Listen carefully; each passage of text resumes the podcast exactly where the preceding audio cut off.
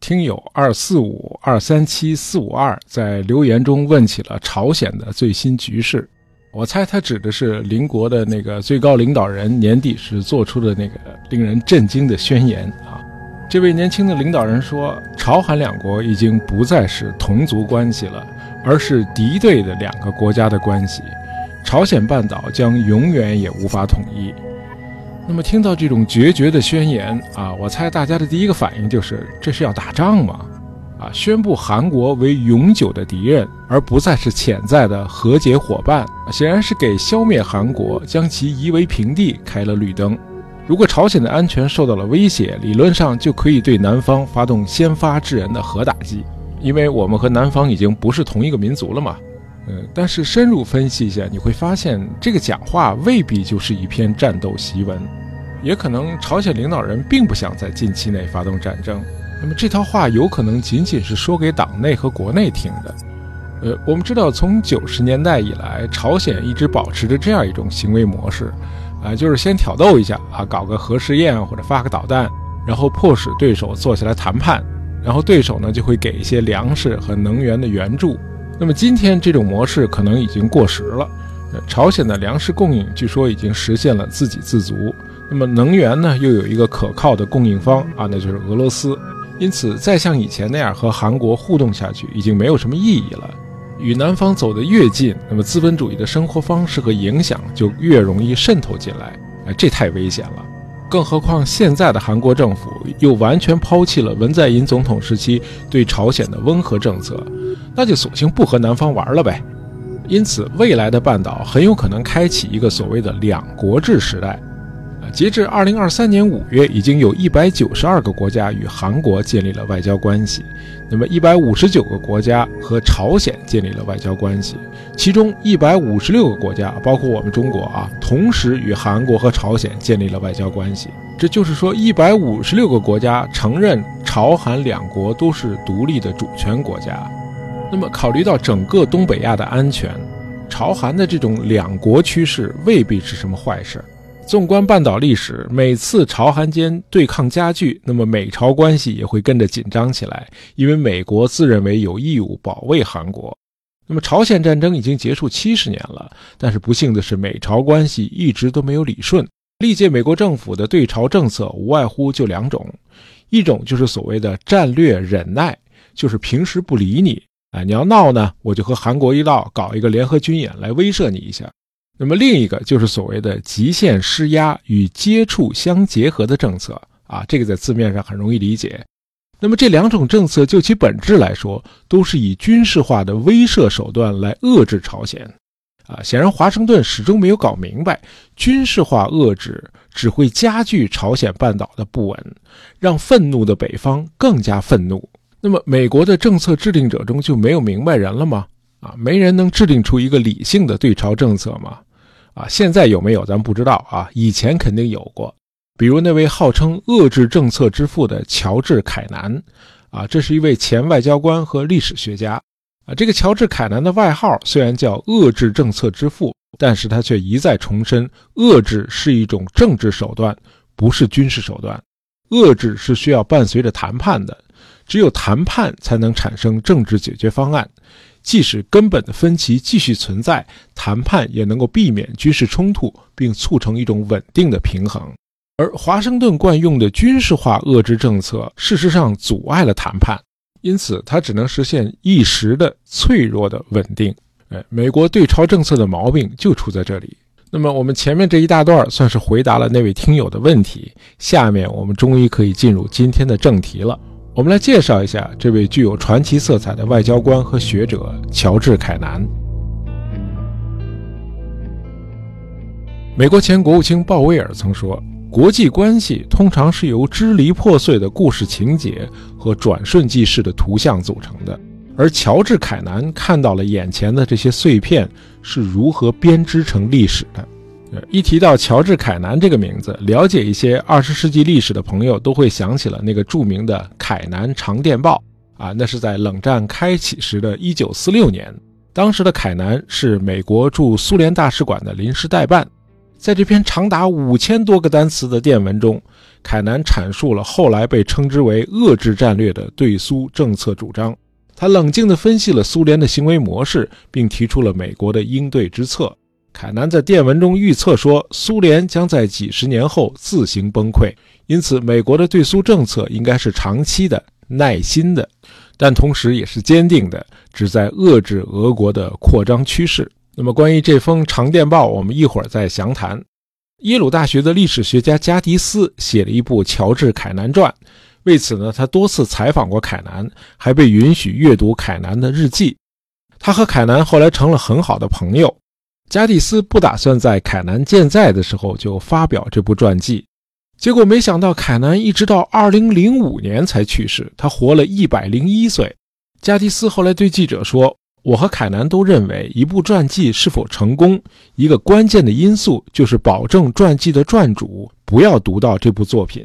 呃，凯南自己就是一位出色的历史学家，他当然懂这个道理。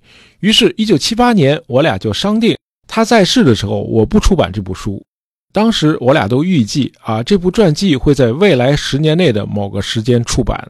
可我们都想错了，凯南后来又多活了三十年。凯南这老头很可爱啊，在过去的二十多年里，他多次打电话给我，为自己的长寿耽误了传记的出版深表歉意。凯南一九零四年出生在美国威斯康星州的米尔沃基，他出生后几周，他母亲就去世了。凯南的父亲是一名律师，那后来再婚。那么凯南就读于密尔沃基的一所州立师范学校啊，这学校含小学和初中。学校虽然平时不留家庭作业，但是课程并不轻松，还有一门必修的外语德语。那么，为了让孩子学好德语，一家人专门去德国旅行了两个月。凯南很有语言天赋，很快就能够讲一口流利的德语了。后来，他又学会了好几种欧洲语言。那么，成绩优异自然很容易让一个孩子建立起自信，呃，这是他的一个性格特点啊，甚至有点恃才傲物、自命不凡。还在小学阶段，凯南就经历了初恋啊，准确的说是有了初恋的单方面情感体验啊。那是个同班的女同学，凯南回忆说，当时他只是远远的欣赏这个女孩子。放学的时候，为了能从她家门口路过，呃，小凯南回家经常要多走一英里的路，但是他从来就没有约过那个女生。凯南回忆说，我会给他写圣诞贺卡。但是，是否要寄出这张贺卡，我却始终犹豫不决。呃，不管三岁看大，七岁看老，这句俗语到底有多少真理的成分？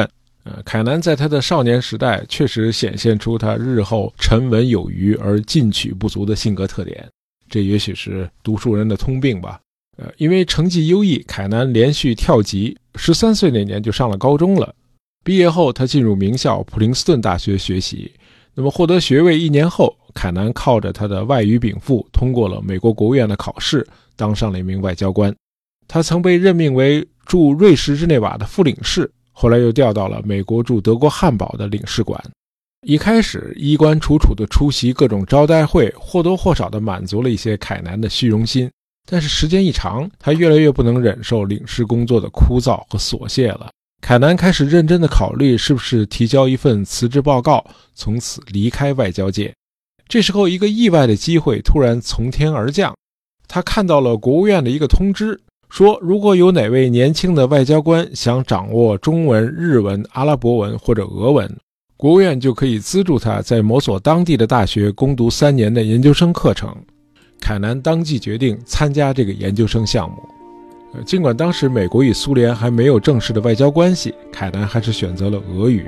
他对俄罗斯文学一直情有独钟，很想能够阅读陀思妥耶夫斯基和托尔斯泰的原文著作。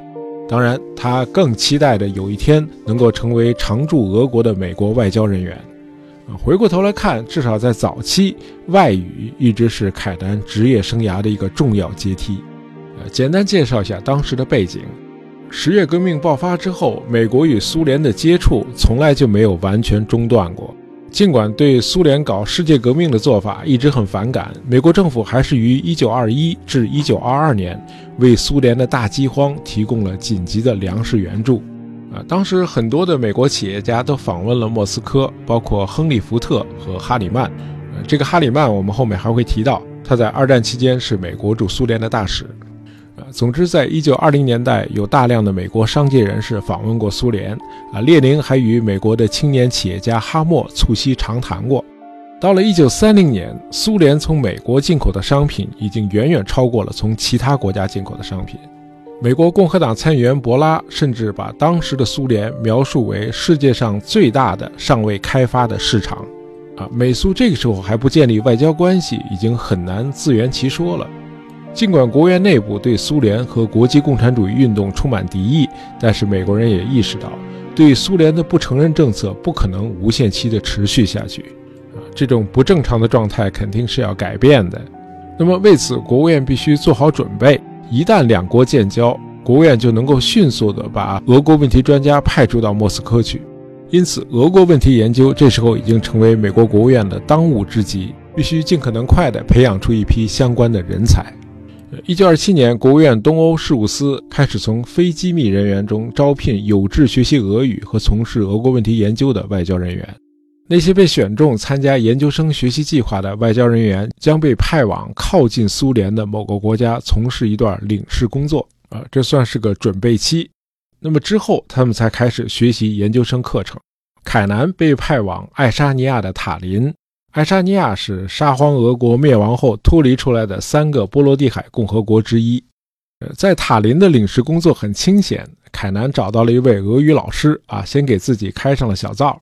他的俄语进步很快，研究生课程还没开始，他就已经能阅读俄文报纸了。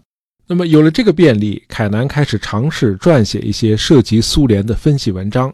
后来，一位到塔林访问的美国国务院官员是这样评价凯南的，他写。凯南先生对他的所有课题都研究得很透彻，他分析问题睿智全面，有时甚至是妙语连珠。凯南报告中的那些亮点表明，他很有希望成为一名能力出众的分析人员。凯南目光远大，能精确地跟踪细节，其警觉性和对趋势的把握值得称道。但过度的自信也有可能会让他的判断做出偏差。不过，有理由相信。更多的经验会使他进一步成熟起来。凯南的研究生学习终于在1929年的夏天开始了。在德国柏林洪堡大学的东方语言学院，凯南学习了俄语和俄罗斯学，啊，包括俄国的地理和人文历史。显然那会儿学业的压力不大。这期间，凯南还谈过好几次恋爱。那么，直到1931年与一位挪威姑娘结婚，他的生活才算稳定下来。那么研究生课程读完之后，凯南回到了美国。两年后，美苏建立外交关系终于水到渠成了。一九三三年十一月十七日，罗斯福总统任命威廉·布里特为首任美国驻苏联大使。布里特大使在准备赴任期间，找到了凯南，问了他一些关于苏联的金融和交通方面的问题。凯南简明扼要地做了回答，新大使很满意，接着问。你的俄语是不是好到足以可以给我当翻译了？凯南说没有问题。布里特大使说好，那你准备一下，跟我一起去莫斯科赴任吧。凯南回忆说，当时我觉得整个房间都开始晃动了，我太激动了。原来以为就是给新大使提供一些资讯的，没想到我的兴趣和学识终于有了用武之地了。就这样，凯南开始了他在苏联的外交官生涯。呃，在当时的美国人心目中，苏联是当时世界上最神秘的国度。出道的时候，苏联的一切都让凯南感到震惊啊！国土的广袤、基础设施的落后和人民的贫穷啊，亲眼目睹与此前读到的文字讯息之间的反差还是很强烈的。凯南的第一印象是，苏联是个需要外部世界帮助的国家，即便那个享有盛名的列宁格勒也是显得破败不堪。凯南写，就像果戈里、陀思妥耶夫斯基和契科夫在他们的不朽作品中描述的那样，列宁格勒是在贫穷和苦难之上建立起来的。布尔什维克对维护这座伟大的都城没有做出任何努力，让人感觉这座都城似乎本来就不应该存在。也许有一天，列宁格勒会重新沉入到原来的沼泽之中，等待着下一个彼得大帝把它从泥潭中唤醒。凯南在苏联的任期一共有三年啊，这三年里他到过很多地方，不断的深入俄国的乡村和边远地区，对苏联的政治、经济和社会有了比较深入的认识。一九三六年，凯南任期结束，回到了美国。一九三八年八月，欧洲的上空已经战云密布了，国务院把凯南派到了捷克斯洛伐克啊，在美国驻布拉格的公使馆工作，大概是考虑到凯南能够熟练地使用德语和波西米亚语。二战爆发后，凯南又被调到了德国柏林。一九四一年十二月八日，美国对德宣战。那么，凯南与其他驻德使馆的外交官被纳粹德国扣押了五个月之后，才得以返回美国。那么，在国内一待又是三年。在一九四四年四月给友人的一封信里，凯南写：“国务院下一步将派我去哪里，我还完全不知道。我猜可能会是莫斯科。我研究俄国问题这么多年了，不能就这样浪费掉。总之，退休之前，我一定要再去那里常住一次。”啊，这个人也是很有意思。你想去你就申请嘛，他也不申请。哈，凯南就是这种性格，他习惯于被动的等待，而不是主动争取。呃，好在他的预感很快就得到了上天的回应。一个月之后，凯南被国务院任命为美国驻苏联大使馆的公使衔参赞，相当于使馆的第二号人物。呃，这个时候的大使是前面说的那位最早一批访问苏联的大企业家之一哈里曼。哈里曼点名让凯南前往莫斯科辅佐自己，因为凯南是当时美国最权威的苏联问题专家之一。呃，二战期间毫无疑问是美苏两国的一段蜜月期啊！美国对苏联的援助真可谓不遗余力啊！光是各类的飞机就给了一万八千多架。呃，罗斯福总统把对苏援助当成是展示美国善意、消除斯大林怀疑、为战后合作奠定基础的最佳方式。啊，罗斯福的心态是可以理解的。二十世纪还没过一半呢，就已经先后爆发了两次世界大战了。之所以浩劫不断，就是因为这个世界没人管嘛。啊，这就像一条没有警察的街道。罗斯福总统基于他的自由国际主义战略的构想，提出了所谓“四大警察”的理念，就是依靠美国、英国、中国和苏联建立起大国间的安全合作，来稳定和维护战后新的世界秩序。呃，哈里曼大使很积极地执行了罗斯福的对苏友好政策。然而，随着二战行将结束，凯南对未来的美苏关系的走向有了他自己的判断。他预测。双方的关系将随着二战的结束而迅速恶化。呃，由于同哈里曼大使的观点很不一致，呃，凯南在使馆的任上应该是很不愉快的。一九四六年二月，哈里曼大使休假离开了莫斯科，凯南担任美国驻苏使馆的临时代办。二月十三日，美国国务院发来一份电报，要求凯南就斯大林几天前的一次演讲所体现的苏联外交政策的新动向进行解读。呃，斯大林在那次演讲中宣称，苏联的体制是最优越的，我们就是靠了这个体制才赢得了反法西斯战争的胜利。另外，来自资本主义世界的威胁仍然存在。斯大林认为，资本主义的经济危机是周期性的，而经济危机最后一定会导致战争，所以我们要准备好打仗。呃，斯大林的这次演讲在美国引起了极大的反响。啊，战争刚结束才一年，怎么又要打仗了？为此，国务院很想听听苏联问题专家凯南对这次演讲的解读。凯南的解读是二月二十二日晚上发回华盛顿的，这是一封超长的电报。以前的说法是共有八千个单词，后来有历史学家真的一个个数了，没那么多，大概是五千五百多个单词。啊，那也是一封名副其实的长电报了。凯南在电文里写。苏联官方对外部世界的认知及其行为，都源自俄国传统上的不安全感。那么，与更先进的西方接触后，苏联的这种不安全感更是被放大了。这种不安全感一直在折磨着俄国的统治者。俄国的统治者自己知道，他们的统治形式是古老的、陈旧的，经不起同西方的政治制度进行比较。因此，他们总是害怕来自外部世界的渗透。害怕西方世界同他们直接接触，担心俄国老百姓了解外部世界的真相，或者外国人知晓了俄国内部的真相，这就是苏联的行为动机。因此，结论是，苏联人坚信他同美国之间不可能有永久的妥协。那么，要想巩固苏联的政权，防止西方的渗透，就必须与西方做坚决的斗争。呃，同时，电文又指出，虽然苏联如此的敌视西方，但是它同纳粹德国是不一样的。苏联既没有系统的规划，也不大从事冒险活动，而且一旦遇到强大的阻力，就会立即退却。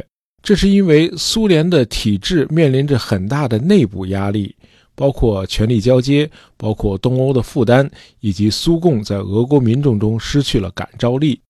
尽管如此，苏联仍然会在一切合乎时机和有望成功的地方进行扩张。因此，美国必须遏制苏联的这种非理性的企图。啊，要指出的是，电文中没有一处明确地提出以武力或者军事手段抵制苏联的威胁。相反，电文明确表示，这个问题是我们有能力解决的，而且不必通过一场全面的军事冲突来解决。呃，这封长电报在历史上名气很大啊，被认为是美国战后冷战遏制政策的起源。不幸的是，好像是在印证凯南这封长电报里的观点：苏联因为能源问题和出海口问题，先后与伊朗和土耳其发生了冲突。其实苏联的目标很有限，但是行为有点过激了。于是伊朗和土耳其先后把苏联告到了联合国，说苏联危及到这两个国家的国家安全。接着，希腊又爆发了内战啊！西方认为这也是苏联在后面做推手。于是，一九四七年的三月十二日，美国总统杜鲁门向国会提出援助希腊和土耳其，以遏制苏联的扩张。这个指导思想就是所谓的杜鲁门主义，它标志着美苏冷战的正式开启。呃，一九四七年一月，新任国务卿马歇尔在国务院创立了一个机构，叫政策规划室，任命凯南为规划室的主任。凯南于是参与了冷战初期美国一系列对外政策的制定，包括著名的马歇尔计划。凯南制定的美国东亚政策遵循的是一种现实主义原则，即美国的力量是有限的，不能大包大揽。首要目标是重建日本，美国应该从中国的内战中脱身，从朝鲜半岛撤军，不要介入东南亚事务。凯南始终认为，中国对美国没有多大的战略重要性。而且中共也不可能成为苏共的仆从，因此中国共产党在大陆获胜，并不会对美国构成威胁。呃，这个观点与当时的国务卿杜勒斯的对华政策可以说是大相径庭，一定程度上导致凯南在华盛顿失宠。呃，后来杜鲁门总统任命凯南为美国驻苏联大使，啊，苏联人当然很不愿意那个当初写长电报的反苏人士回来当大使了。那没过多久，凯南就被轰回来了。那么，一九五二年，艾森豪威尔当选总统之后，凯南就离开了政府部门，他回到了母校普林斯顿大学，在那儿教书并著书立说。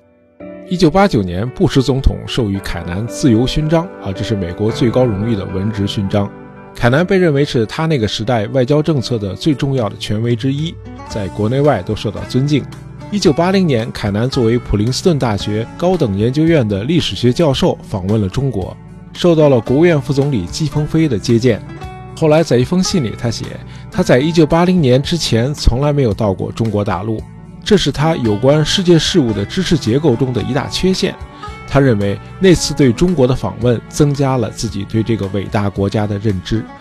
呃1999年，在接受《纽约书评》的采访时，凯南说：“美国把自己视作启蒙思想的中心和世界其他大部分地区的老师。”在我看来，这是一种非常轻率的想法，既是虚荣的，也是不可取的。好，今天我们介绍了一位大家可能不是很熟悉的历史人物，我们下期节目再见。